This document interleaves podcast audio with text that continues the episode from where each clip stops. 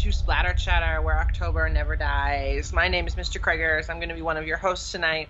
Over there is my co-host, Miss Mel. Hello. She um, is also going to be one of your hosts tonight. That's what co-host means. Mm-hmm.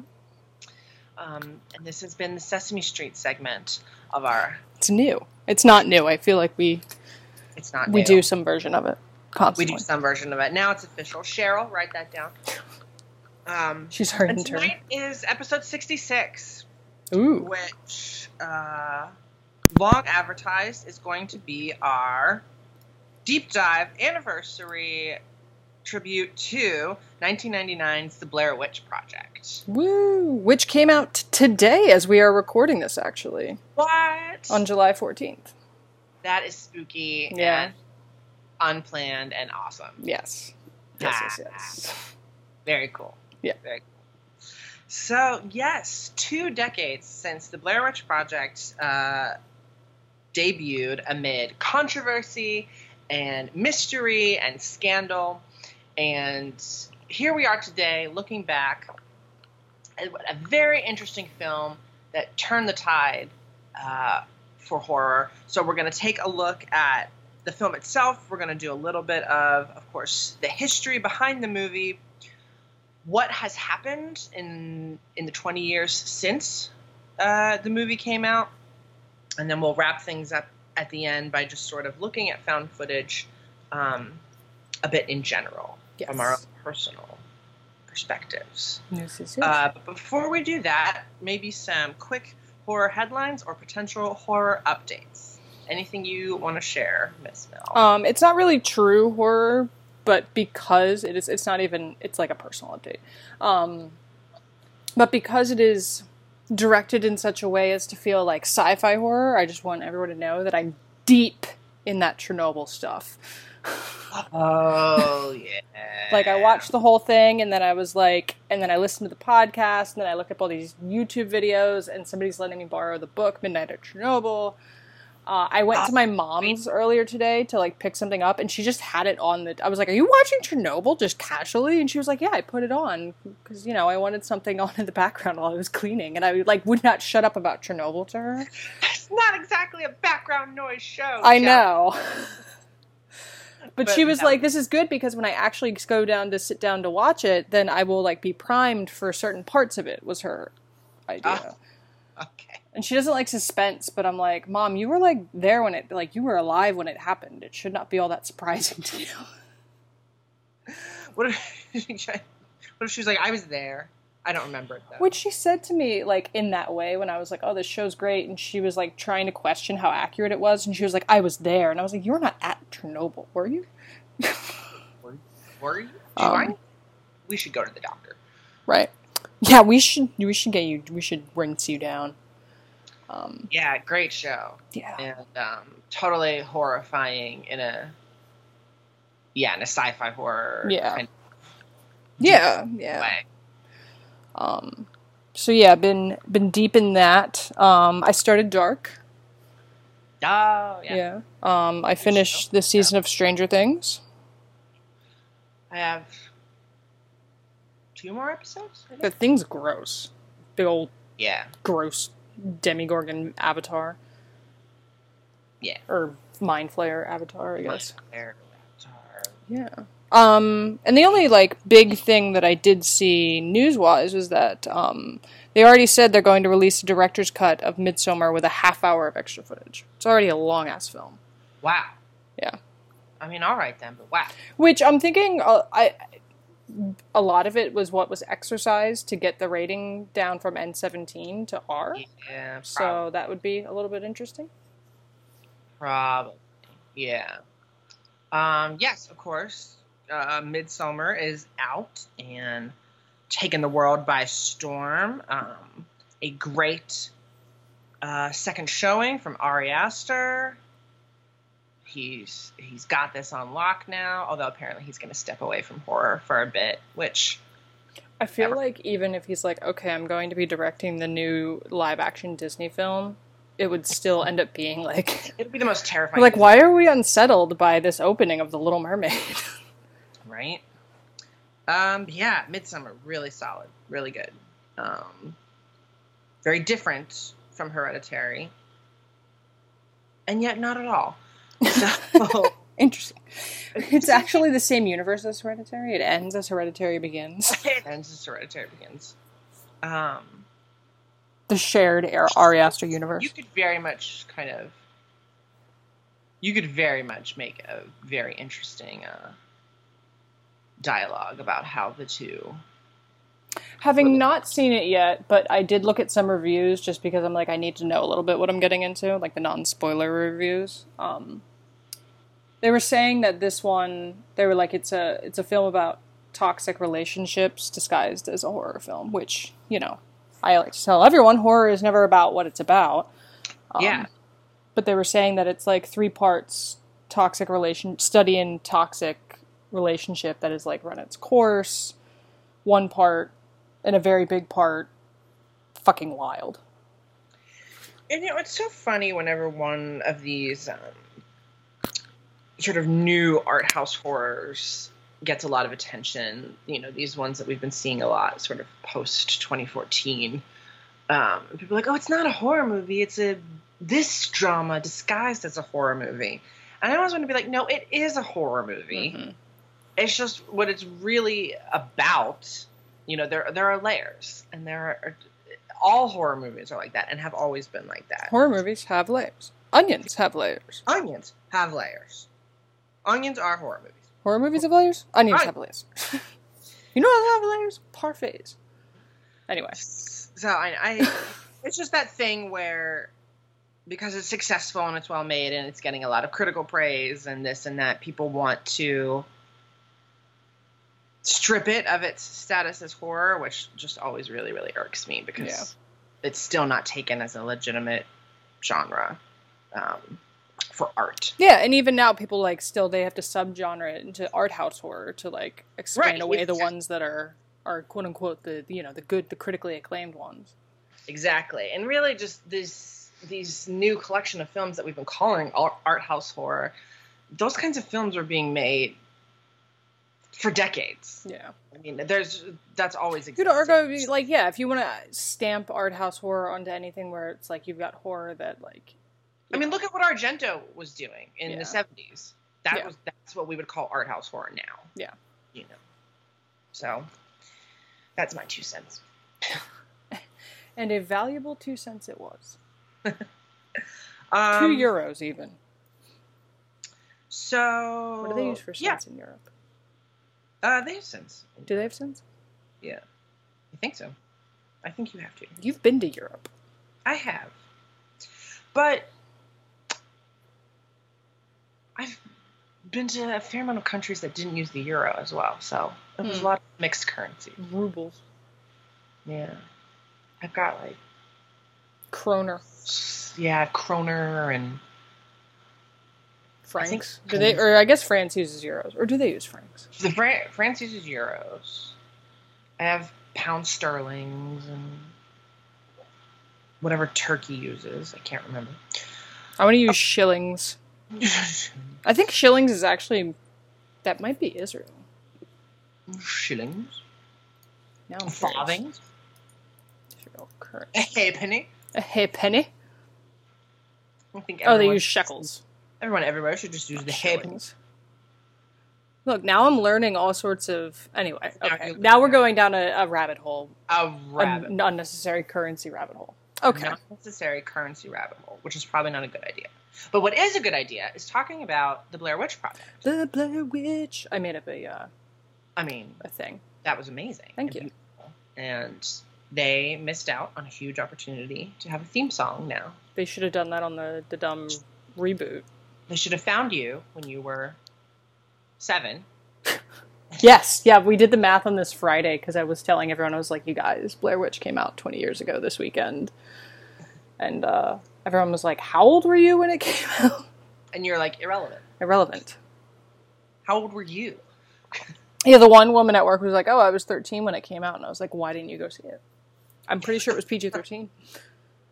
Yeah, I'm pretty sure it was. Was it? Uh, yeah, I think. Well, actually, it might have been R because they said "fuck" a lot. Yeah. They, I think they probably got an R rating, especially in '99. Yeah. So never mind. You would have had to have snuck in. Which you could have done. And, And also, you know, in the late '90s, that was part of the course. Um, yeah, so- well, I don't know when the the two fucks rule went into effect. yeah, we could look that up, but we're not going to right now. No. What we're going to do right now is we're going to take a listen to the trailer. Do, do, do. I just want to apologize to Mike's mom and Josh's mom and my mom. I am so, so sorry. Because it is my fault. Because it was my project.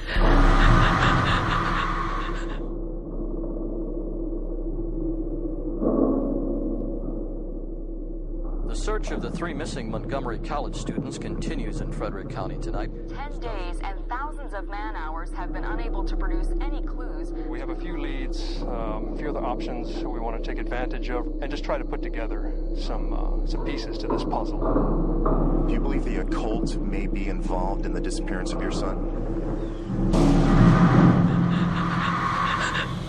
I am so scared.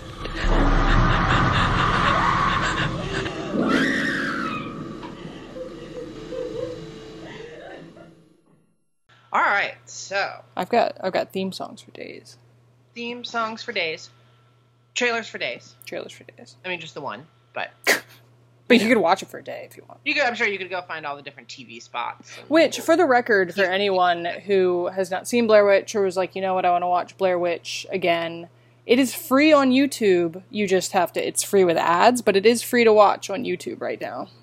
Very good. Yeah, so you can you can hit that up if you're like, you know what, I should I should watch again before I listen to this is Blair Witch. So there's no excuse for no one to have seen it because it's free. Yep. Go, go right now. Pause us. We're fine. We Yeah. recorded this prior. Yes, We're good. we're patient. Ignore us. Go watch it if you haven't seen it. Actually, go watch it if you have seen it. Come back. Come back. Hey, welcome back. Yeah, there you are. So, I think we'll start things off by doing a little bit of a walkthrough through the plot. The movie you just saw. Everyone is refreshed. Yes. Uh, would you like to kick us off, Miss Mel? I sure would. Great. It is October 1994. I Well, was two. I, was two years old. Mr. Kragers was four. I was four. It was a grand old time. I wonder what I was for Halloween that year. October 1994. I have a picture of me. I don't know what I was supposed to be because I'm gonna say it was probably a princess, but it looks like they put me in a tiny, tiny wedding dress. And it's like I had just learned to walk, like it was around that time period, and I have a big can of Coke in my hand. Like I don't know if I was drinking it or I just picked it up Or off the floor, the and I'm like You- smiling at the camera. But I was like two, dressed as a bride. I don't even know. So I'm gonna say Atlanta. Yes, that's what I was doing in October 1994, based on photo photographic evidence. If 94 was the first year I went trick or no, I don't think it was. I think I was three the first time I went trick or treating, and I was a crayon. What color? I don't know. I don't know about 94. What color were you? Do you know? I was a red crayon. Ooh, like that book, Red. Yeah. I do like that book. Anyway, while we were doing that in October 1994, uh, the film students uh, from a unnamed university, I do believe they might name the university in the dossier or potentially the Probably in, like, the- documentary. It's not important. They're film students. Um, Yeah. Heather, who is the producer, uh, director, kind of creative mind behind this film project, and these two camera guys, she schleps along with her Mike and Josh. Um, Heather and Mike, I always get Mike and Josh confused. Mike. I don't know why I mix their names up. Josh is the little guy. The, Josh is the one who's taller. With Is Josh the one who's taller? Yeah, he's the one that's taller and has the ponytail. Yes, you're right. He's the one that she knows beforehand, and then he's friends with Mike. Yeah, I don't know why. Like, I've seen this movie and I've watched it obviously recently, and yet recalling them, I'm like Mike, Josh. So yes, I always, I always remember Mike, but like, like same thing. You know, I don't know how many times I've seen this movie. Probably ten or twelve. But and I always remember Mike, but I never can ever remember Josh's name. because Josh disappears. I Yeah, I'm think so like- early. I'm always like Jake Jake, John? Jo- Jeff. Hurley. So you've got the two white guy names that I get confused. But Heather, as Mr. Krieger says, knows Josh. Um, they work together on a couple projects. Uh, if you watch They're the not- documentary, they're what? Not as the common misconception is, they're not a couple. No, they are not. Josh has a girlfriend who you can see in the documentary um, Curse of the Blair Witch. They interview her. That's right. Um, and the professor talks a little bit how Heather was very much a go-getter. He thought she had, you know, um, a very big, you know, promise of a career in the film industry. Um, she was into documentaries, which he really liked, and Josh was kind of a fly-by-night, do only as much as you need to get a passing grade type guy. Um, which you kind of get from him. He's kind of a little bit of a '90s stoner type, um, who's good with the camera. And uh, Mike is his friend who also works camera stuff. Who's seems like a nice little fellow, uh, jolly, happy to be here. Little Um, hobbit. little hobbit friend. Um, but they set out to Maryland, to Burkittsville, Maryland, uh, which was formerly known as Blair, because they are filming a documentary on something Heather finds interesting, which is the uh, urban legend or myth of the Blair Witch. Yes, and uh, they start interviewing. They pretty much kick off pretty quickly. I mean, you get your your cute little shots of them and buying like Clif bars or '90s Clif bars in uh, grocery stores and prepping to go. But um, they start out interviewing some local residents, and some of them, um, you know, are happy to talk about it. Some of them are a little bit weirder. Um, and have a little bit of some more interesting stories to tell. And what are some of those stories, Mr. Gregors? So we get some strange stories about the legend of the Blair Witch. Supposedly, uh, she was a woman from the 18th century, Elly Kedward, who was exiled from the county of Blair for practicing witchcraft. Um, well, her, her punishment, sorry, was was death by exile. So she was sent off into the woods Kind of like the beginning of The Witch. without food or supplies or whatever, and just there shall she remain until she dies.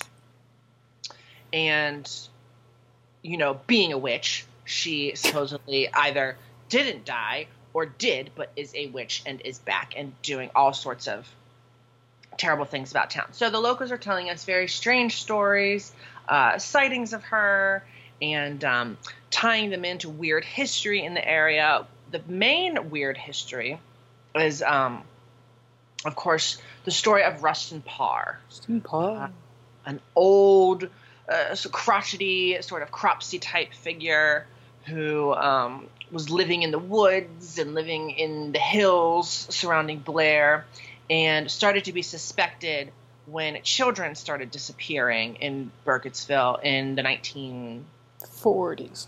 40s. Turns out the townspeople were right to suspect crazy old Rustin Parr because he had kidnapped uh, eight children and killed seven of them, supposedly because the Blair Witch told him to do so. So, these are the main. This is the main story we want to take away from what the locals are telling us about the Blair. Yes. Yes.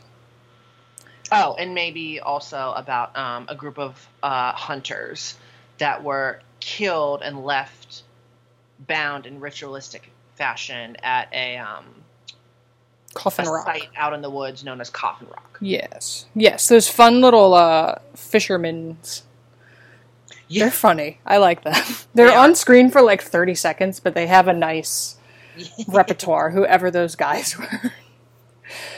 um, good.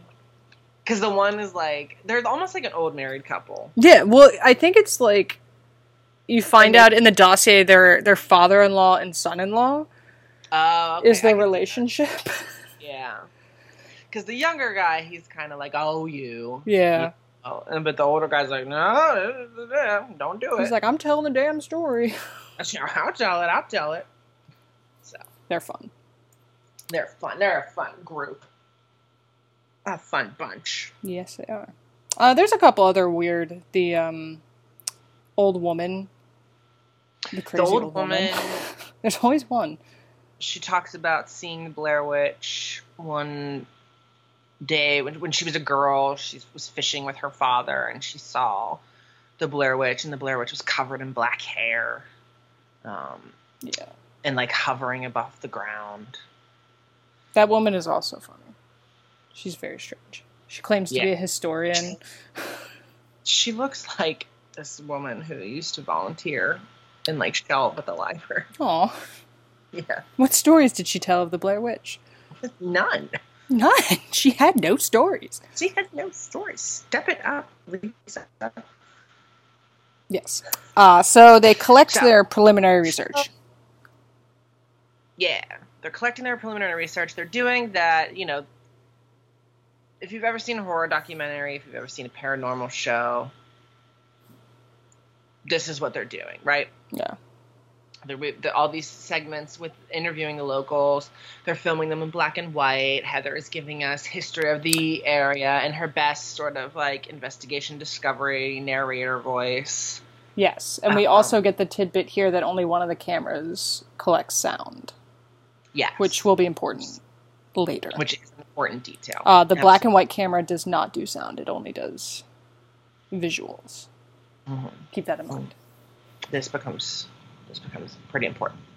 So with that out of the way, it comes time for the trio to actually move into the the woods surrounding Burkittsville, the woods of Blair that the witch supposedly haunts. So they pack up. They're they're well prepared. I mean, They got their REI gear. Yeah, you got to give them that. Like they are well stocked. Heather mentions later on that she enjoys hiking as a um, hobby, you know, as a way to relax. Um, so they go out and they uh, leave their car by the trail. They have a rudimentary map with them. Because it was the 90s and you could leave your car wherever you wanted. you could, you totally could. And they head off into the woods and they're going to try and find some of these hot spots, right? They're going to go look for Coffin Rock. They're going to see if they can find um, the graves of the children, I think is something they're looking Mhm. for. And then the house uh, that Yes. Rustin Parr occupied. Rustin where Parr's house. The children were murdered one by one in the basement Yes. in pairs. I know that's weird to say, but Keep it in mind. We'll, we'll keep in mind. So they're moving into the woods. They're they're having a relatively good time. The of course they're filming here and they're filming there. Um, they stumble across what they think might be uh, the graves of the children, a very old cemetery because they find seven graves. Yeah. They're like, great, cool. This is a spot number one. This looks awesome. Uh, it's getting late. Let's set up camp. So they set up camp and they call it a day. What happens at night, though? So, um, this is the first kind of. I mean, I guess after the first night, they were like, yo, I heard a weird deer in the woods. Nothing really happened. This night, uh, they park it next to these, like, little stone towers, effigies that have been set up. Um, and during the pitching of the the tents and stuff, uh, Josh accidentally kicks over uh, one of the rock tower thingies. Um, and you know, Heather's like, "Oh my god, you fucking asshole!" Um, you know, in the way that you're like, "Oh my god, dude, you didn't just do that." Puts it back together. It's whatever. It's fine. They're setting up camp around like three ish in the morning. It's pretty dark out. Uh, we Heather awakens is filming because they hear movement around them. They hear some snapping twigs. Sounds like something, someone, an animal or something is walking.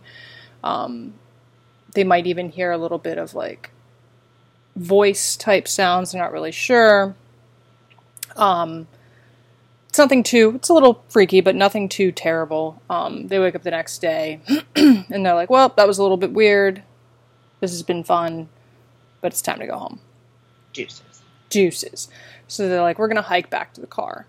Um, and Heather with her handy dandy map. Now remember, this is before GPS and all that good. That's why part of this too, and something we've said before is this is a film, and many people say this is a film that would not have worked outside of its time period Yeah. um, because they're using maps, they're using compasses. Um, they don't have cell phones.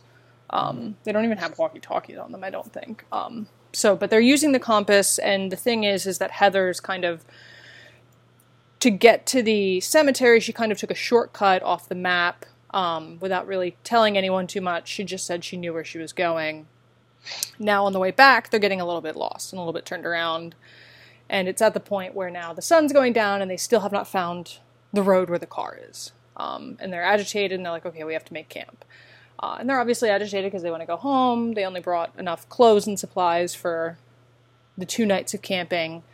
Um, Josh has to get the camera back uh, on Monday or Tuesday because they're renting it from the university. They're getting a little agitated, but they go to bed. Um, once again, they are woken by snapping twigs, strange noises, uh, but nothing sort of super. They think some locals maybe are messing with them. They wake up the next morning after not being able to. They open the tent the night before, don't really see anything or feel anyone near them. They go back to bed, uh, and they wake up the next morning and uh, three stone towers, cairns, uh, have been placed outside their tent, which obviously freaks them out. And this is where things start to deteriorate. This is where things start to deteriorate. So now they're unnerved. Now they're one day behind schedule. They're one day lost. Yeah. Basically. Though of course no one wants to put that word out there because once you do, you can't take it back and it changes the air of the situation. But it is freaky and it's it's starting to creep them out. Um, this is when Mike tells them um, I I think that he has lost. Oh no, sorry. Let's talk about this first.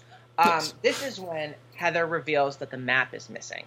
Mhm. She can't find it that morning, and there's what's really their first huge fight. They've been kind of squabbling at each other here and there beforehand um, about the map. The boys think that Heather is keeping the map hidden because she wants to stay out there longer. She wants to increase the tension and the fear for the documentary. They're starting to get annoyed with her that she's sort of filming um, their interactions when it has nothing to do with the project.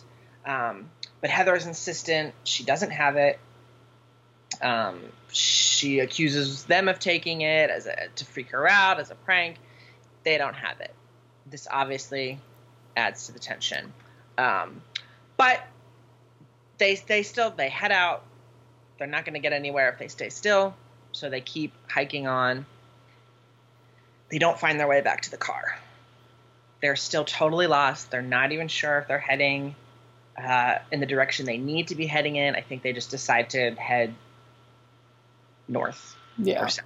Yeah, because they the the idea was that they'd eventually hit the edge of the forest somewhere. Yeah, because it's not like a huge area of forest. Yeah. I guess.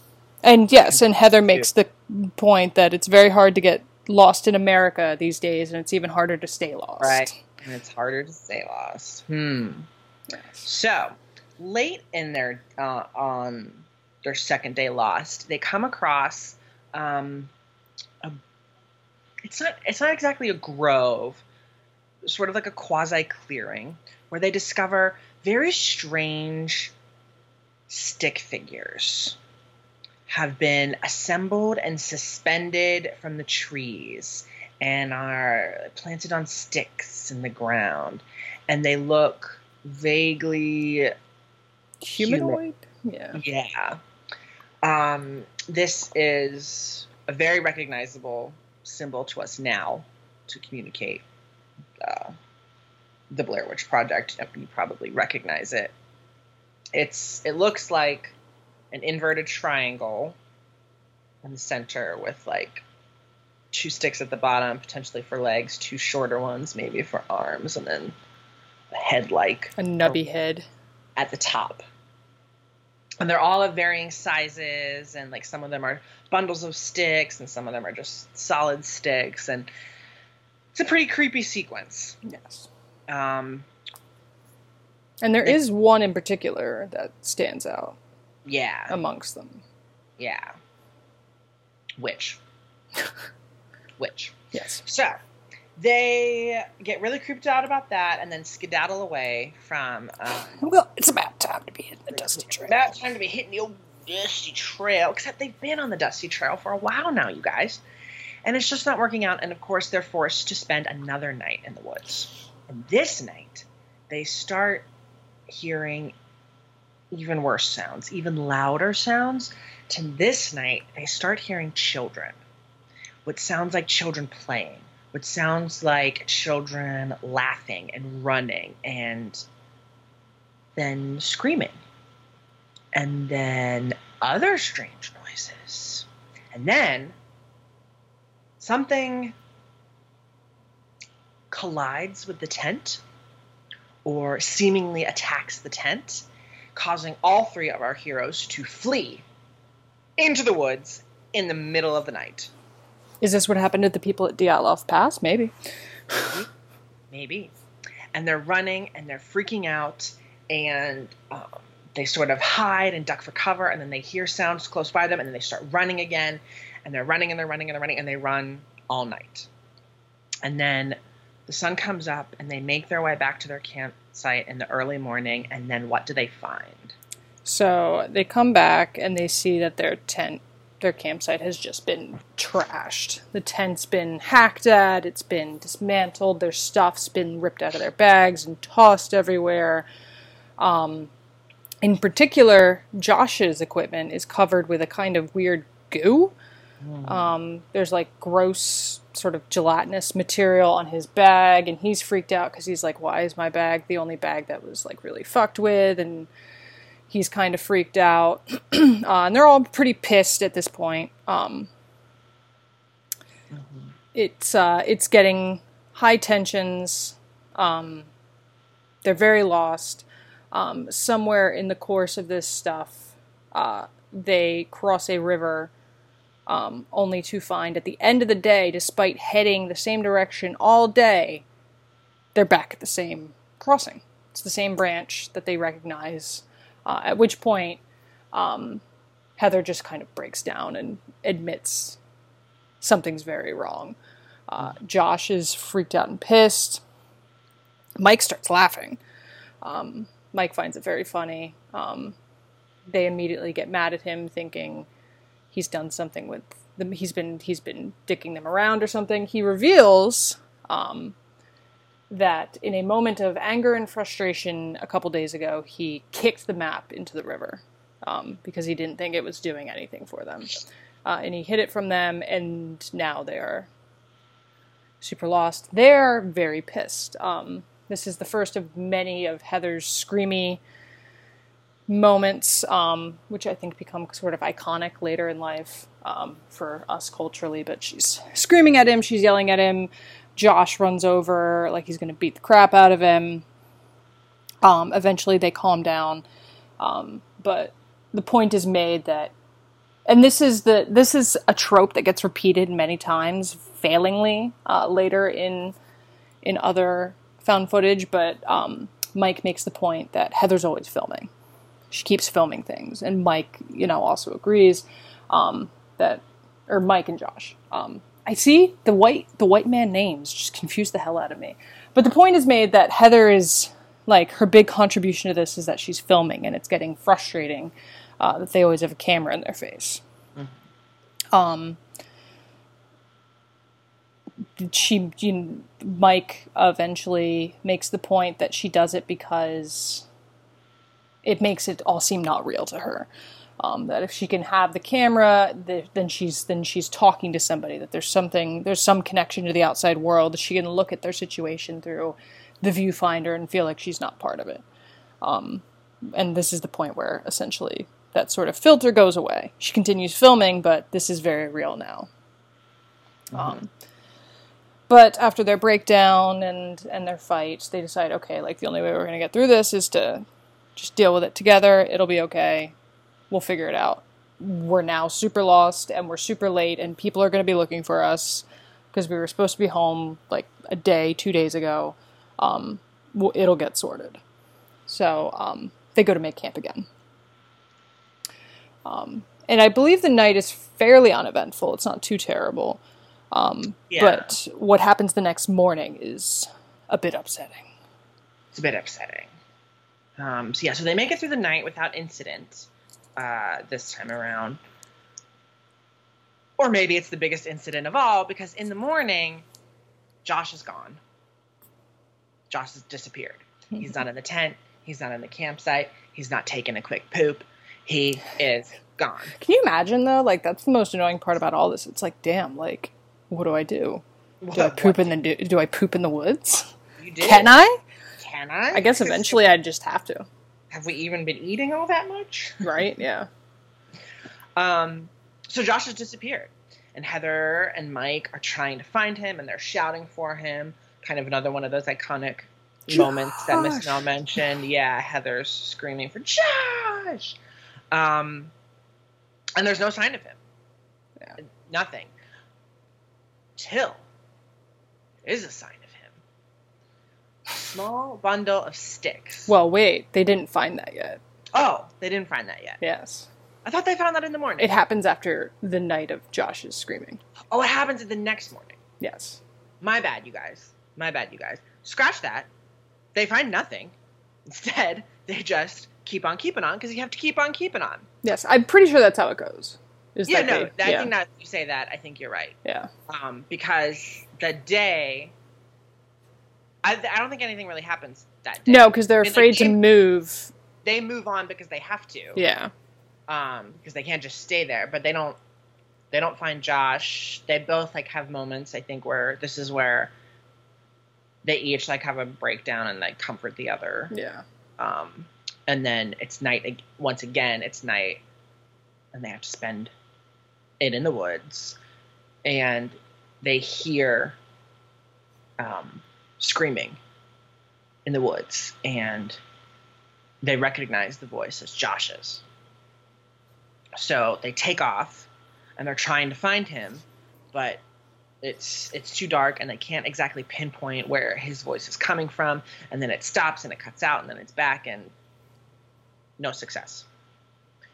Um, it's at this point that they start actually entertaining the possibility out loud instead of just in passing snippy comments to each other that they're being taunted and hunted by the Blair Witch, and that this was a ploy to get them to leave the safety of their tent, however safe the tent really was. Mhm. So the next morning, they find right Yes. now I'm right. Okay. Yes. So the next morning, they find a bundle of sticks tied together with a piece of uh, blue cloth. And upon further inspection, Heather sees that this piece of blue cloth is a torn piece from the shirt that Josh was wearing uh, on their hike. And as she is untying the piece of cloth and the bundle of sticks, she opens it up she notices there's like weird stains on it. And she opens it up and she finds uh, an ear, an or no teeth. What is Teeth. She, she finds teeth. Teeth She and a tongue. teeth and a tongue. That's An what I was ear. You're like it's a sense.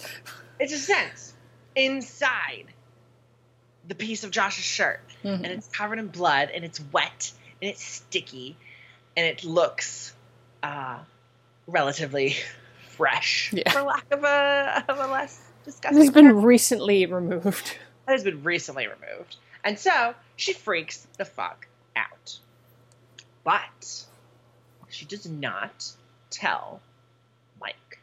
Mhm. Bad move. Yeah. Then, after another unsuccessful day, unable to locate Josh once again, unable to get back to the car or figure out where the hell they are, night comes again. What happens on their last night? So, first of all, the iconic shot of Blair Witch happens on this night, um, where Heather has her monologue apologizing to her family, to Mike's family, to Josh's family, and it's that famous shot where she's up in her own face and she's got the snot running out of her nose, uh, and and stuff. That's it's a big one, so It's savor it. Yeah. Um, So, their last night, um, they once again hear Josh screaming. Uh, and this time they're like, fuck fuck this. We're gonna figure like Mike is is he's like, no, I'm gonna figure this out. Mike like rushes out of the tent and Heather's like, oh my god, don't leave me alone, and rushes after them. They each have a camera. Uh, Mike has the this camera with sound. Heather has the black and white camera, I believe. Mhm. Um, so she runs after him, and this is where it gets very interesting because of the soundscaping, um, and it bouncing between both cameras as they sort of stay separated, catch back up with each other, etc. Uh, it becomes very, very, very uh, disorienting. This sequence. Um, but they they head out into the woods because Mike's like, I'm gonna fig- I'm gonna find him, and they see this house that they don't recall seeing um, that morning or that evening when they um, went to pitch their campsite, uh, and it's kind of run down, um, broken windows. There's no like door on it. Uh, they rush inside because they're like, "Oh, Mike's or Josh's screams are coming from inside the house." Um, and inside the house is It's just like the phone calls the phone calls and Josh's screams are coming from inside the house. inside the house. Um, but inside the house, there are, there, it's like fairly empty. Like there's some turned over furniture and stuff like that, but it's pretty pretty empty. But there's all these handprints on the wall. Uh, it's, and we see these through the black and white camera, and then Josh's or Mike's night vision, so we can't see the color, but it's assumed it's probably blood.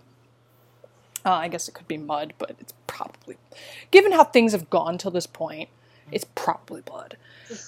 Um, and now it's very freaky. And now uh, Josh's voice is kind of bouncing around the house because they hear it from upstairs, and Mike runs upstairs, and Heather's like, "Oh my God, stop! We have to stay together," and chases after him. Um, and then Mike hears Josh yelling from downstairs in the basement, and he's, you know, he's like, he's in the basement. Like he's very manic at this point, and he rushes downstairs, and Heather's screaming for him, and we hear her voice get more and more distant as um, Mike is running down into the basement, and she's kind of like struggling to keep up with him, but she's also like, "What the fuck is on the walls? What is this?" Like, kind of taking it in a little bit. Um, and then all of a sudden, you know, uh, Mike gets down to the basement, and then all of a sudden, we hear a sort of thud. The camera drops, continues rolling, but that's all we see is that.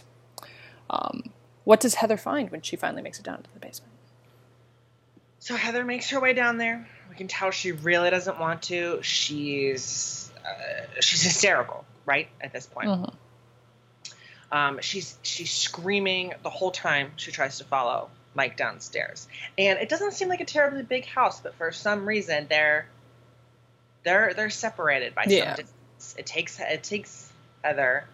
Uh, there's a gap between when Mike goes down there and when Heather gets down there. We're not again. We're not entirely sure how long it is, um, but at one point she's right behind Mike, and then suddenly she's not. Yeah. So she goes into the basement. She's screaming. She we, we don't really see anything, and then um, as she gets there, her screams reach a fever pitch, and we see that Mike is standing in the corner, facing the wall. Then there's another smack, another thud. Something presumably attacks Heather. The camera drops. Silence. Silence. Credits. Credits. Yeah. It's wild. That is the Blair Witch Project. Yes, so good, guys. I love Blair Witch. And it's the best part is too is watching it with people and convincing them that it's real. It sometimes still works. You think it shouldn't in today's day and age, but sometimes it does. Sometimes it is- you have to find the right person. We can find the right people. yes.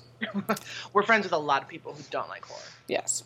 Um, and yeah, and that's part of what we'll get into in a few minutes is that Blair Witch pretended it really happened.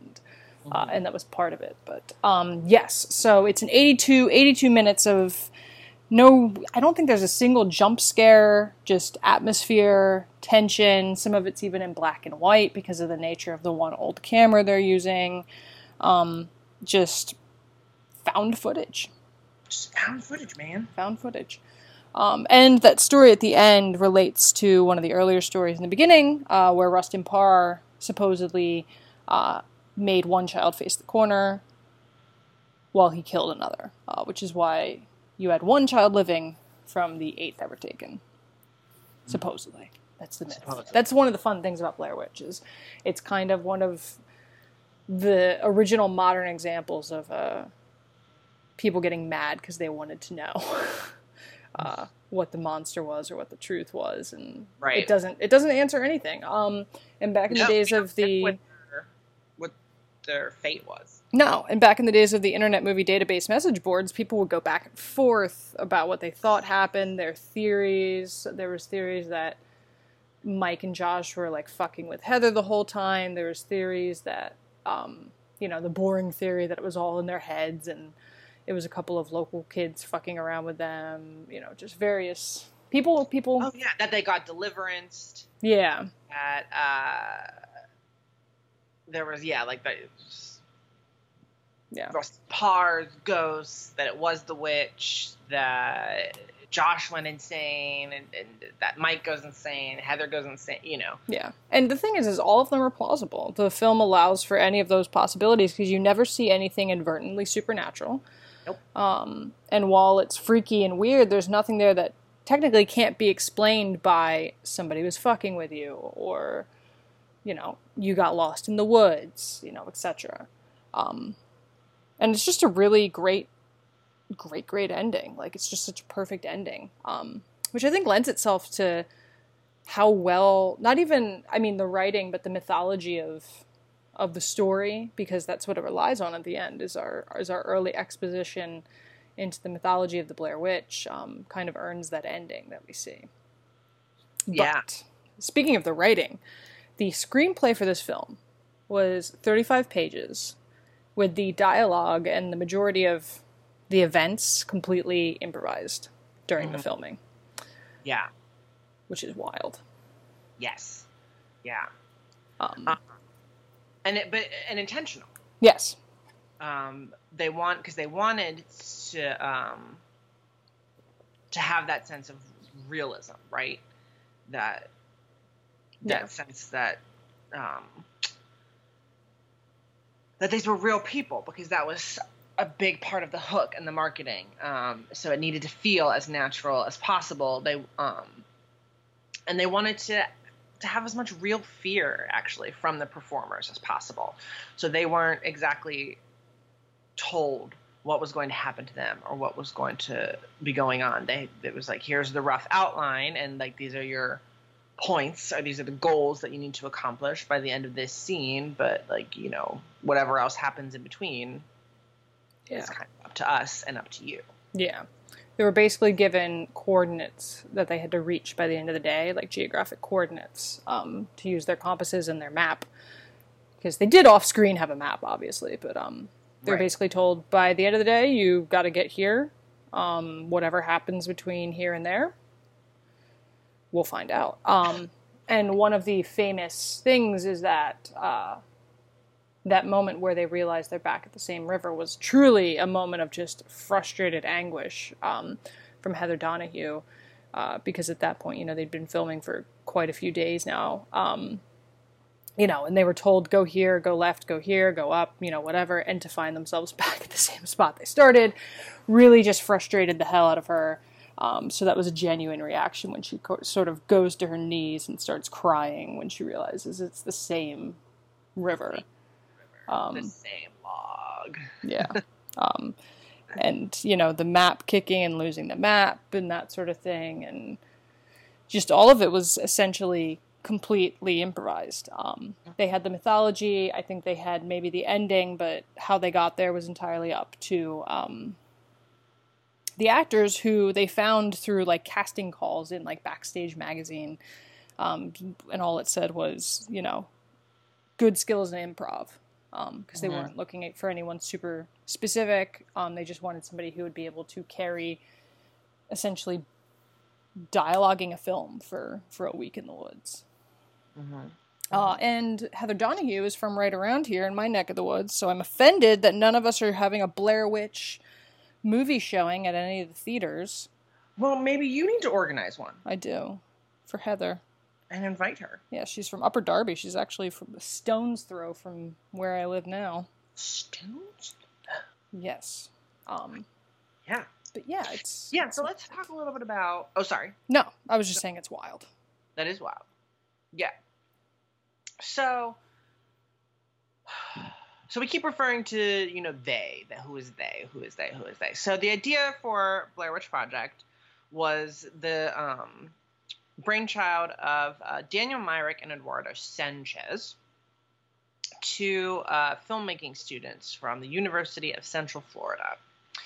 They were sitting around one day and talking about filmmaking and talking about horror and talking about what's scary and sort of came to the- the agreement that they were more scared when they would watch documentaries about paranormal phenomenon than they were watching horror movies because they knew that horror movies were fictional. Um, of course, and for paranormal phenomenon, question mark. Yeah. So they decide, okay, let's combine the two and create uh, and create a documentary style horror film for a project. So they're like, great. They partner up with a couple of friends from film school, a couple buddies, and they create their own uh, production company, Haxan Films Yes. a nod, of course, to uh, Haxan, Witchcraft Through the Ages, um, a 1922 film that we talked about in our Witches episode. Yes, we did. It was pretty great. So, like Miss Mills said, they put out the casting call for our actors that have um, a strong background in improvisation. They get their main three players, and then they uh, head out to um, Maryland where they're going to film in the woods. Uh, do, do, do. They filmed, I only think for like a week or something like that. Yeah, they filmed for about a week because they had like 20 plus hours of footage. Um, the movie takes place over the course of like five days, I think. Um, Right, yeah, it's not quite as long as they but they actually- filmed for longer. Yeah, they filmed for a bit of long. So, in developing the mythology for their film, they um, pulled a little bit from real life. Uh, the Blair Witch herself, whose name is Elly Kedward, is um, supposedly an anagram of Edward Kelly, um, a famous 16th century mystic. And Rustin Parr, um, the uh, aforementioned um, creepy cabin owner and uh, child killer, um, supposedly it was meant to be an anagram of for Rasputin, um, and most likely pulled from the legend of Cropsey. Yes. Yes. Um, And the legend of the witch itself has a kind of has its um, start in the Bell Witch, um, right, right, and, and that sort of thing, and then you know Salem witch, Yeah. trials, nods, and what have you. Um, cinemagraphically and filmographically, uh, Sanchez and um, Myrick were inspired by um, previous horror documentaries. They were Blair Witch was not the first. Just to put that out there. Um, uh, Cannibal Holocaust. Like Legend of Boggy Creek, which I well, recommend. I guess Cannibal Holocaust wasn't a documentary; it was just found footage film. it, it was like that weird, like half Yeah. supposed to be documented about. Yeah, yeah. Cannibal Holocaust, Legend of Boggy Creek, Chariot of the Gods, um, the television series In Search of, um, and some more traditional, of course, influences like Alien, The Shining, Jaws, The Omen. Um, there's an interview where they talk about Jaws being a big influence because. Uh, like the, the whole hiding the monster thing, right? You know, the Yeah. witch doesn't actually appear in the movie, and as a result, that increases the um, the tension for the viewer. So they grab some investors. Um, they create uh, a faux documentary um, along with a bunch of um, stuff from their props department, fake newspaper articles and footage, and um, missing persons posters. And they, you know, they take that to the studios. Um, they get their documentary on TV, and everyone's like, "Cool, great, this sounds awesome." Yes. Um, they get their cast and they head out into uh, Seneca Seneca Creek State Park uh, in Montgomery County, Maryland, which is actually a stone's throw from me. we should go. We should go traipsing. We should go traipsing, see what happens to us. Yes. And they start filming on October 23rd, 1997, Woo. which good for you. Yeah. Yeah, right. They were like, we're also going to make you film right before Halloween while we're doing this. Mm-hmm. Mm-hmm. Great. So, um, some of the townspeople interviewed in the film were not actors. Some of them were planted by production, um, unknown to the cast, and some of them were just locals. Who were like, yeah, I'm sure, I've heard of this. I'm on. Got it. I'm in. I'm in. I'm in. Uh, Heather Donahue. I mean, by the way, I don't think we said all of the actors like Use their own names. They're the same names. Um, Heather Donahue had never worked with a camera before, like a, a real camera, so she had to kind of learn as they were going. Um, she said she modeled her char- the character of Heather after a director she had once worked with um, that was self assured, a planner, um, and uh, very meticulous, but um, could be a bit scattered and confused in times of crisis, Nice. which I, I think comes across. Yeah, no, for sure. Yeah, and like that's the thing too is these actors kind of got freedom to paint these characters however they wanted and then they sort of built the story or the actual plot around these characters. So like Yeah, which is really freeing and cool. Yeah, and like when they made the doc- the ultimate documentary, like the full documentary that they were showing the summer before or the start of the summer before it came out, you know, and they were just talking about these kids. Um, you know, like every you know, you watch it, they interview like their college professors, their their significant others, etc.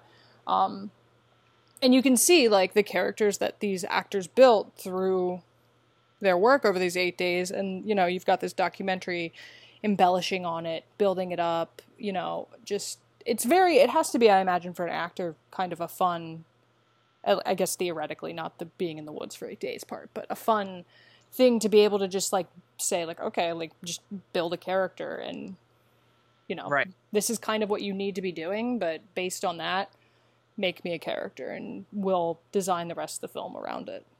Yeah, because so that would be, that's incredibly rare for an actor to be given that much creative freedom.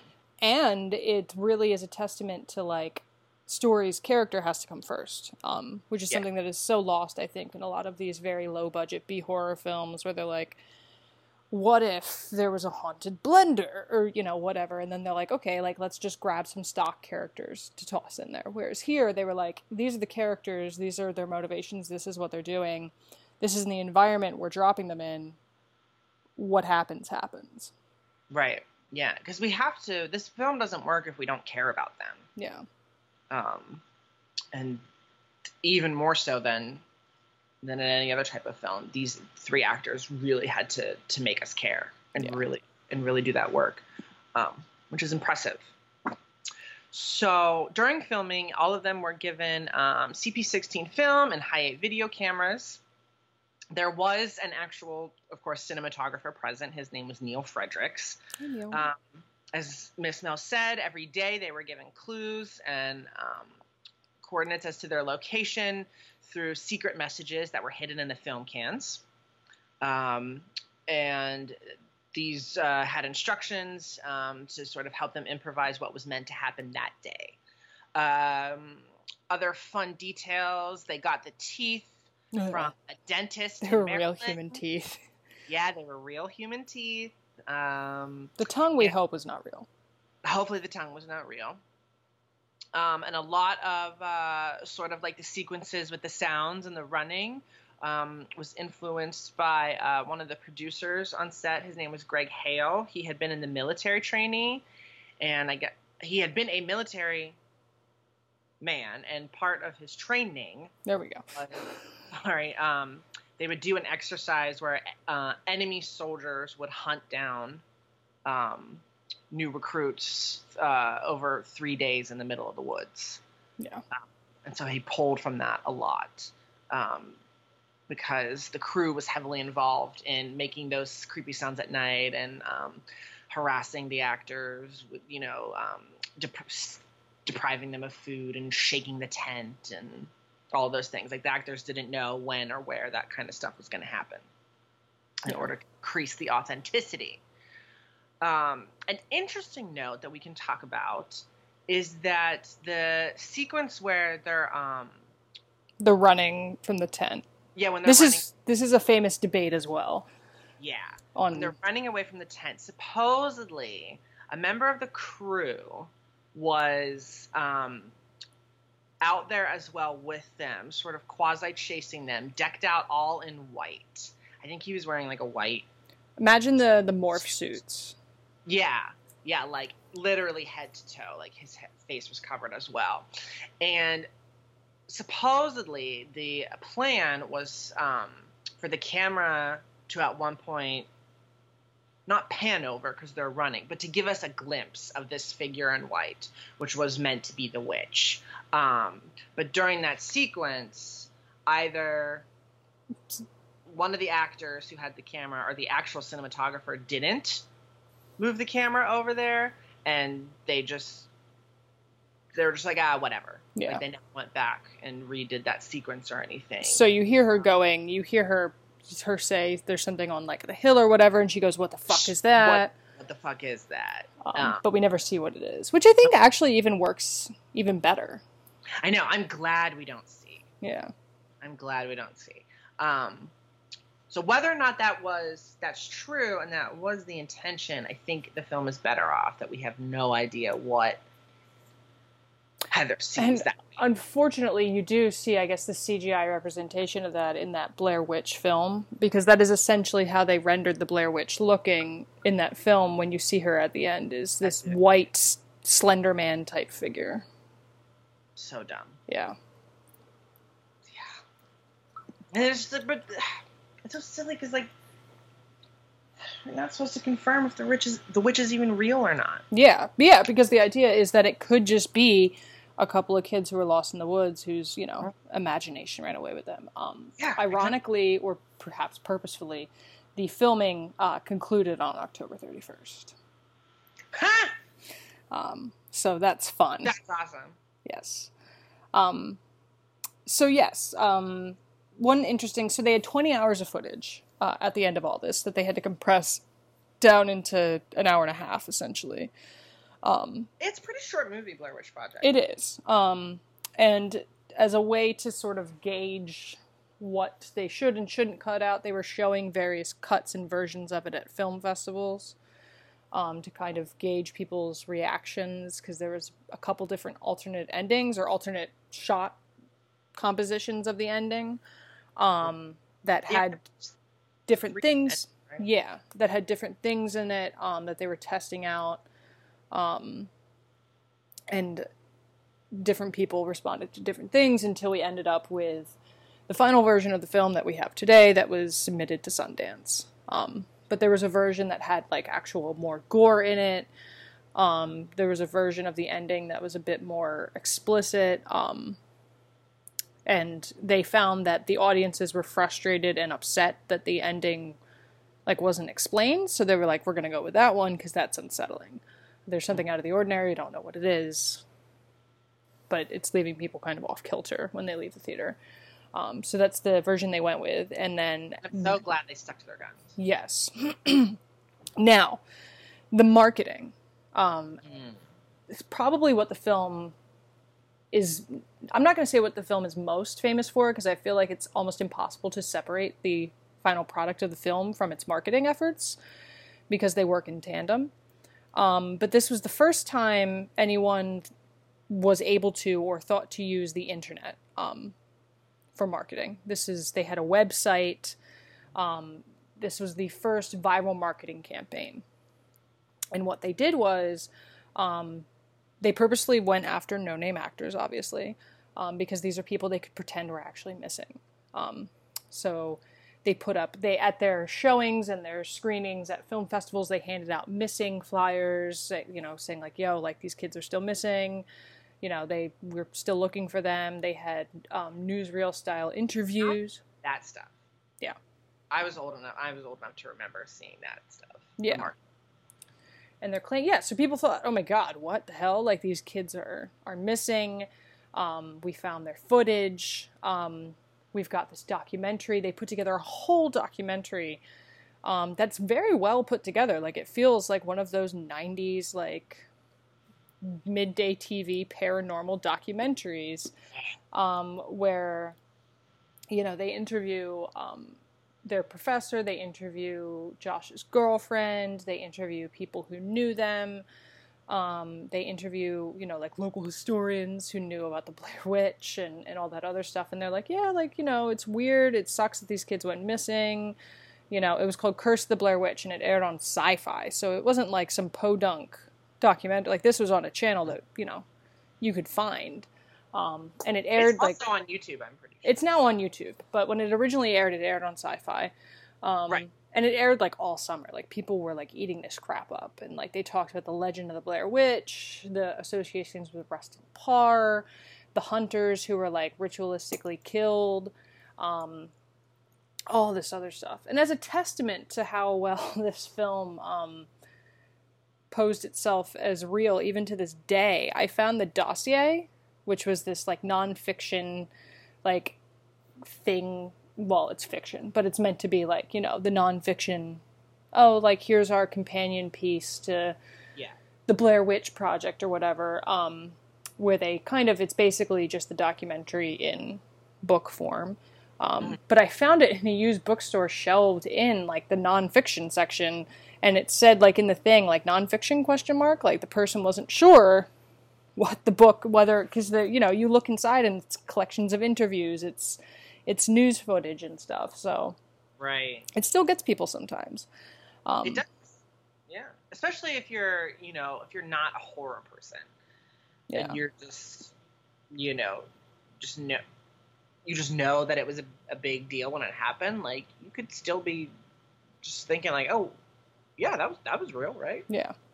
And this worked because the internet wasn't a huge thing. Nobody had done something on this scale before of positing something as truth this way with so much like additional augmented media. Um, they had actors posed as police officers giving testimony, fake childhood friends, or maybe even their real childhood friends that they were just like pretend your friend is missing. Um, so crazy. like all this crazy crazy shit um and i'm not even sure like how it came out that you know it's not real or if there was a bubble burst or people started to realize it but you know now we obviously know it's not real but there are still people to this day who are like but is it real? i don't know i don't know um but yeah it was like it was not the first found footage film it was not the first mockumentary film but it definitely used everything it had at its disposal in 1994 to to do something completely different um, that we really hadn't seen before in in that genre. Mm-hmm. It's wild. Totally wild. And ended up becoming a massive success. Yes. Yeah, for sixty thousand dollars, it made half a billion. That's insane.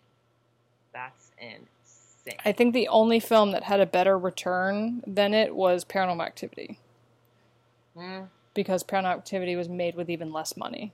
less money, yeah. I can see that. That makes sense. Yeah. Um,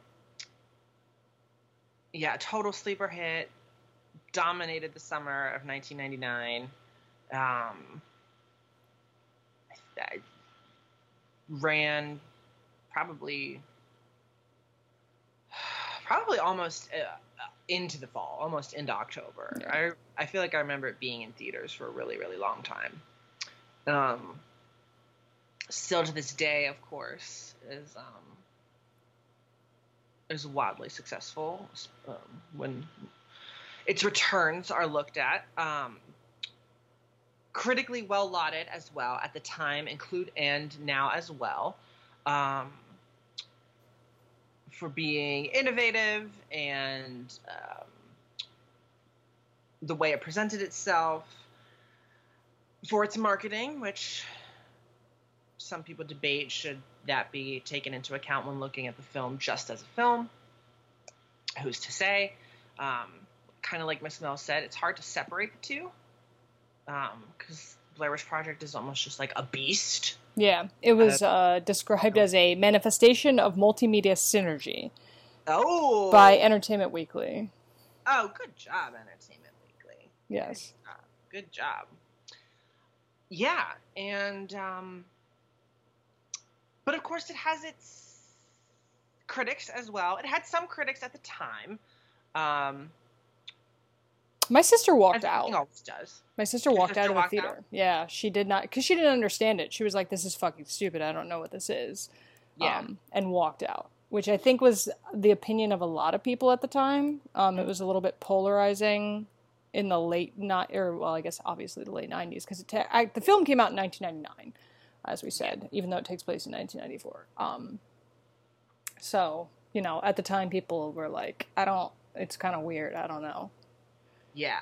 There was some people called it boring. People still call it boring. Still, yeah. So a critique it gets now. Um, I don't want to call that an uneducated critique. it's one. However, it's one I'm tired of hearing and explaining why it's not boring. no, and I think it's a lazy, um, Uh, yeah, I think it's lazy. it's a lazy critique of. Lazy is good.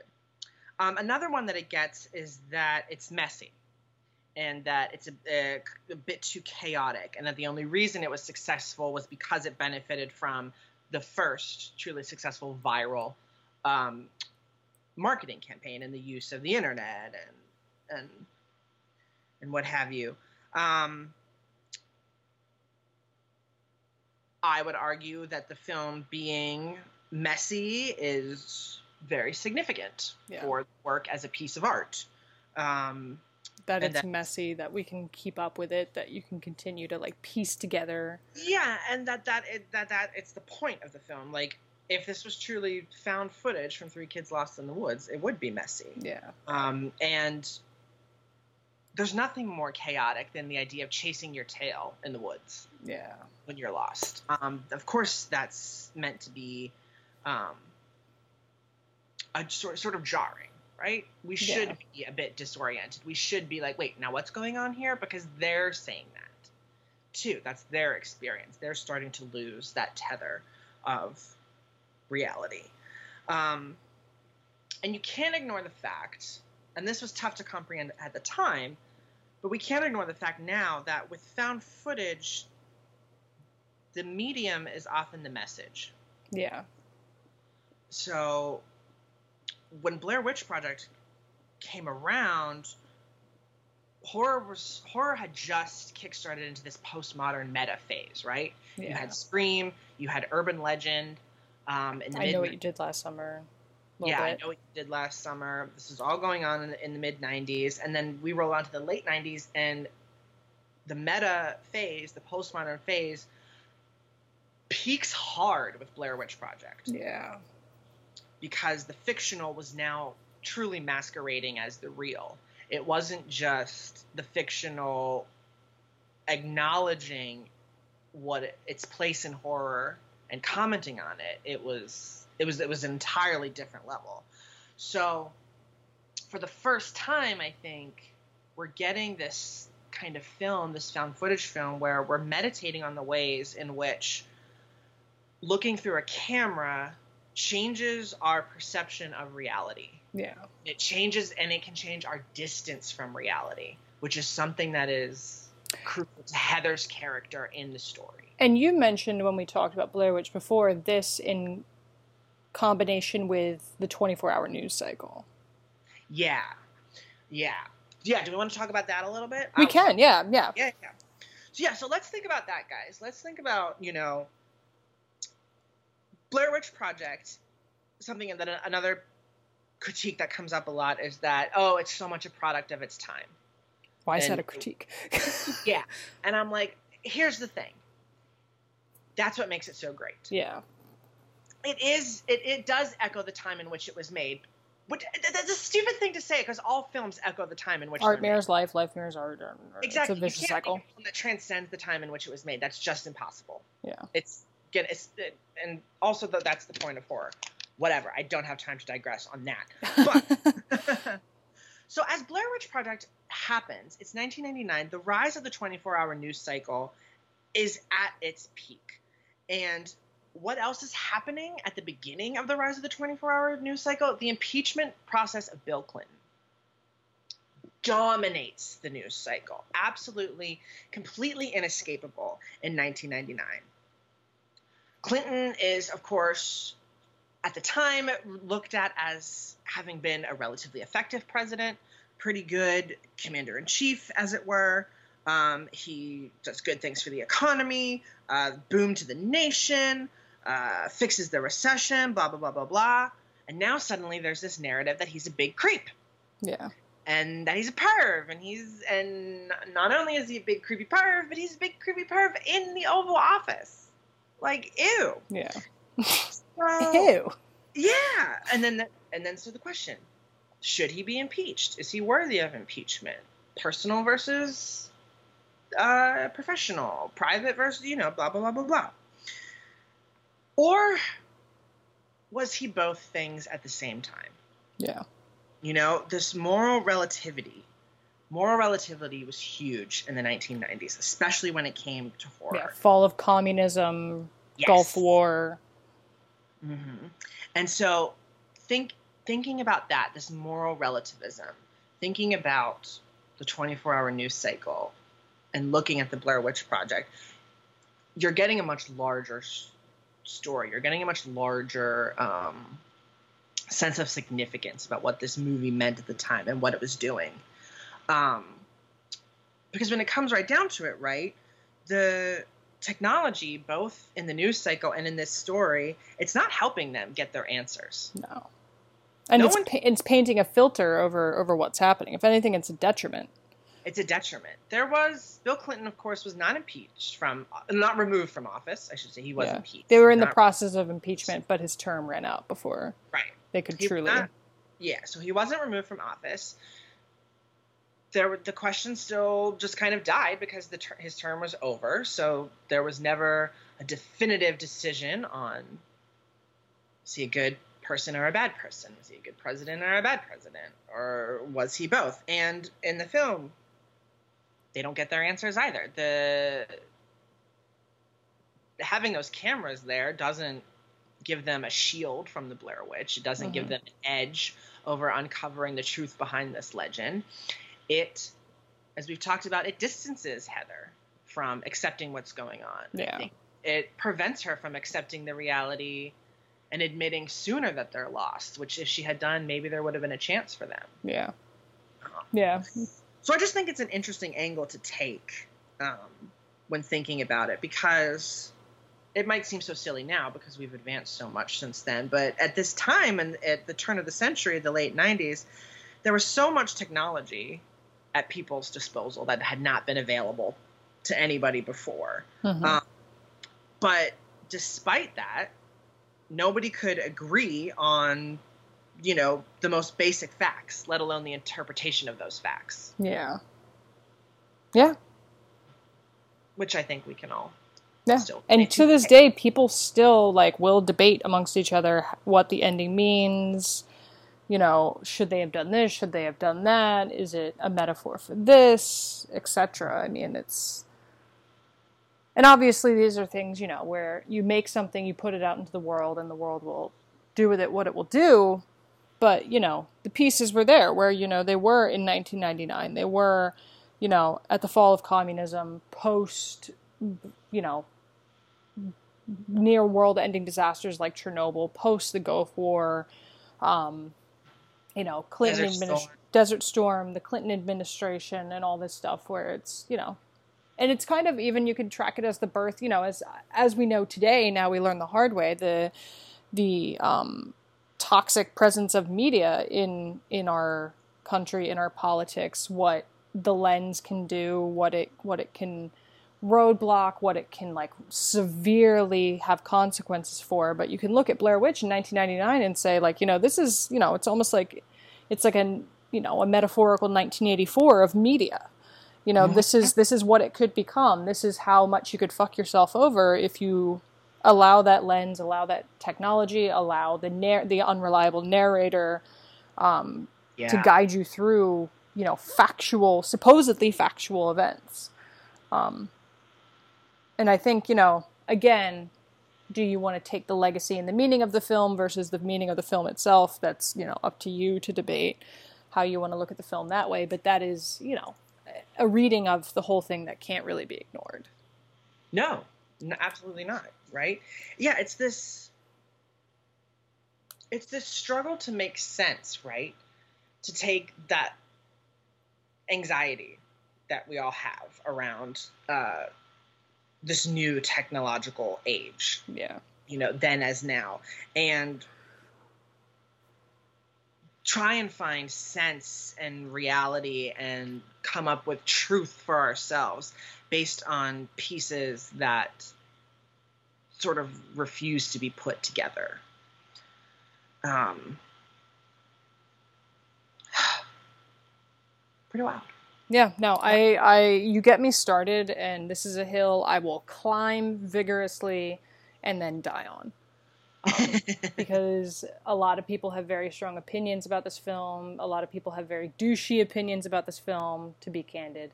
Um, And I think you really need to dig into 1999 to to horror in that time, to life and politics in that time, and just you know see see how you know this was the not the first found footage film but the first modern found footage film and kind of popularized the media i think for western english speaking audiences um, until you get what we have today which is a whole slew of them to the point now where people are like oh my god not another found footage film.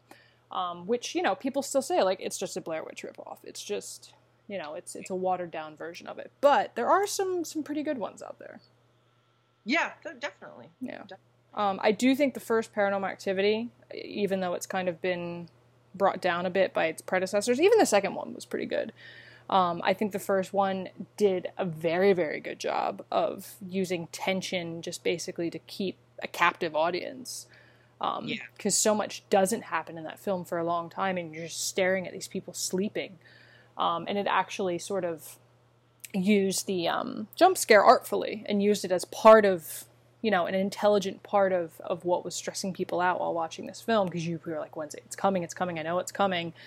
And the whole point is that you're just kind of tied to your seat while you're watching this. Right. um, and i think that did a very good job. And also i felt like those characters um, you know while they didn't have quite the depth that you know you had with heather and mike and josh or the the sort of good chemistry between them the way they did i still think that amongst found footage characters they were still fairly Micah and and katie um, were fairly well put together Yeah, I know. I agree. yeah I'm a um uh thinking about sort of like that that slow build of tension when it comes to found footage where focusing on atmosphere rather than jump scares. I really like um, Lake Mungo, yes yes yes um, which I, does a great job of that. And There's not I think if there is a jump jump scares, I think there's only like one or two. yeah Um, but it's it, it's a really great film about sort of capturing a sense of dread, and it's again another one of those quasi like documentary meets found footage things Mhm. uh, about the disappearance of a of a teenage girl in Australia and um, the effect it has on her family and what is really happening, or the death of a teenage girl. I can't remember. Yeah. Regardless, a teenage girl australia yeah, a really really good one. Um, another one that I like um, is the Den, yes yeah That's a good uh, which uh, is very much kind of several generations down from the Blair Witch Project, just in terms of the technology it utilizes. Um, but I think it does a really good job of it with um, bringing uh, social media and heavy personalized use Mhm. of technology into the picture, um, Skype and uh, what have you. Um, which they the- use in unfriended the entire thing is Yeah. a skype conversation unfriended, not so bad. Um, and yeah, but but what's interesting, I think, even with these uh, future ones that we're talking about now, is you, it's still rare to find a found footage film um, that uh, refuses to show the monster, like Blair Witch. yes yeah yeah Eventually, they all capitulate and give in. yeah Um, but I'm not saying that's necessarily a bad thing. That's a big part of horror is sh- showing us the monster and then confronting the monster and restoring normalcy. But sometimes it's not. Yeah. Um, which is why I really hated Blair Witch, which was the 2016 sort of reboot Yeah. sequel to this. Um, which, first of all, I called what they were doing from a mile away months before they did it. They thought they were funny. Uh, the film was originally marketed as The Woods, um, and it just had you know pictures of tre- like the poster was like pictures of trees, and it's red hue, and they didn't disguise it very well. Like I don't know if they thought that they were doing a good job, or they were just like, oh, people will find this funny, because you know you read the synopsis, and I was like, this sounds like Blair Witch. And then they announced at Comic Con in 2016, oh, surprise, it's actually Blair Witch. The real title of the movie is Blair Witch, and it was just really annoying. Um, but the film was about it's Heath- bad. it was bad. It was about Heather's secret brother, um, who's like, oh my god, that's my sister, my sister, who I guess I haven't cared about, you know, for the past 19 years, 18 years or whatever. Suddenly he, you know, he's like, that's my sister. She's in the woods. We have to go get her. In 2016, uh, decides to go out with his friends for another found footage adventure into the woods. It's terrible. It's really bad. They show the witch towards the end, which is terrible and bad. And the the um the sequel too is bad. Yes, Book of Shadows is not a found footage film. It's an omniscient camera. Um, it's really weird. Yeah, those aren't those aren't good. If you want to hear us talk a little bit more about that, think in episode six or seven. Yeah, we could- do it. I think pretty early. Um, yeah, one of our early episodes, we were like, "This is shitty, and here's why." Yeah. No, if you want to get your other Blair Witch content, watch the mock the the, uh, the other mockument, the documentary, the fake documentary about the fake documentary Blair Witch Project. Fake documentary. Um, and then the dossier, which is basically the documentary but has some other tidbits in it. Um, there was also released in 2000 2001, if you want to be like weird. Um, there was a YA book series that has eight books in it, if you can believe that, um, called the Blair Witch Files. Um, so go go for that deep cut if you truly want. wow. Um, okay. All right. I can't I can't say they're good or not, but you know, But they exist. yeah. if you want them. Yeah. Yeah, and, and check out, you know, some of the other good found footage out there. Um, it's it's interesting to to see what current found footage takes from Blair Witch Project and doesn't take. Yeah. Um, I think no one is going to try, from what I've seen, they'd make, you know, the hokey sort of thank you at the beginning to the family and friends of the people in the film, but nobody's trying to posit anything as as a deep fake or anything like that. Right. The only one I can think of that, and they and they didn't even really go. They didn't go super deep with this, but um, just the way they set it up works well. Is um, REC. Yes, yeah. Not to be confused with the American version Quarantine.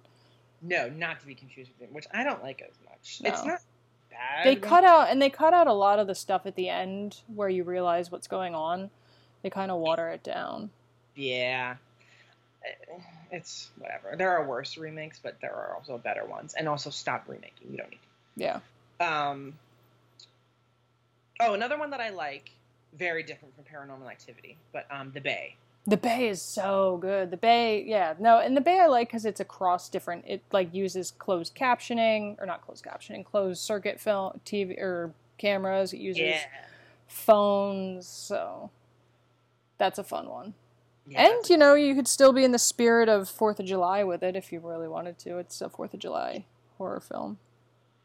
Yeah. It's a yeah, that's a, yeah, it's a good one for summer. Yeah, Sure. but yeah, Blair Witch kids. Yeah. So that is our deep dive into the Blair Witch Project. Happy 20th birthday. Yep. to BWP. What a wild ride it has been. It'll be very interesting to see what found footage looks like in the next. Yeah, Deck. if it still exists, if it if it elevates, if it disappears, if thirty Yeah. years from now they're they're like, oh, remember this lost art found footage? We're gonna bring it back.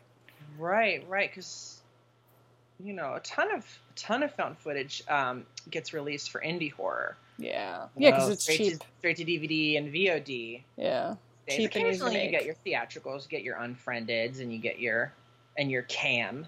Your uh, what was that? The gallows. Yeah.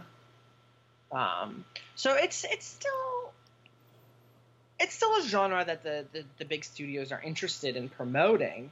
Um, but but there hasn't been quite a cultural touchstone with found footage since Paranormal Activity. Yeah. Um, which actually wasn't that much longer. That was it was only eight years after Blair Witch Project. I, you're right. You think about it and you're like, oh yeah, forever ago, and then you're like, wow, Blair Witch Project only came out in 1999. What's- yeah, they were within ten years of each other, but they feel like completely different eras. yeah, Um, and because, in a sense, they are. yeah, Um, so yeah, so it'll be interesting to see where found footage goes. The legacy of Blair Witch Project and its DNA will just be embedded in um, in found footage and in horror in general, just because it's impossible to avoid at this point. yeah. So that's how that goes. Nice. And if you want to talk to us about all things Blair Witch, we would love that. And there's lots of ways in which you can do that. Mm-hmm. Rochmel, will you tell them how? Sure. So you can email at us at splatterchatter669 at gmail.com if you want to send us a nice long email. You can tweet us at splatterchatter666 minus all the vowels. On Twitter, if that's too difficult, just type us in. We'll pop right up. You can tweet us. You can find us on Instagram at splatterchatter666. You can find us on Tumblr at splatterchatter.tumblr.com. And you can find Mr. Kreger's blog at splatterchatter666.blogspot.com. Woo! And there are deeper ways you can get involved, which Miss Kreger's, Miss Kreger's, oh my goodness, I'm going mad. Mr. Kreger's, or whoever he wants to be, will explain to you now. You are losing it. I am. Josh! Josh! Mike! Um, if you want to go deep into the woods of supporting Splatter Chatter, you can visit our Patreon page at patreon.com slash splatterchatter666. If you choose to pledge a, do- a monthly donation to us, we will give you cool perks and rewards in return. If you can't choose to pledge a monthly donation to us, but you still want to show us how much you love us, give us a rating and a review on Apple Podcasts or Stitcher on SoundCloud because that's just as valuable as your monetary love, and we'll take it. We'll take it like a big girl and a big boy. Oh boy. oh. And on that note, Speaking of losing it, to to get the hell out of here and cross the log back into sanity. woo! So, you guys, we of course want to remind you to keep up the creep as the summer rolls along. And until we talk to you next time, we will say au revoir, adios, and das vidanya.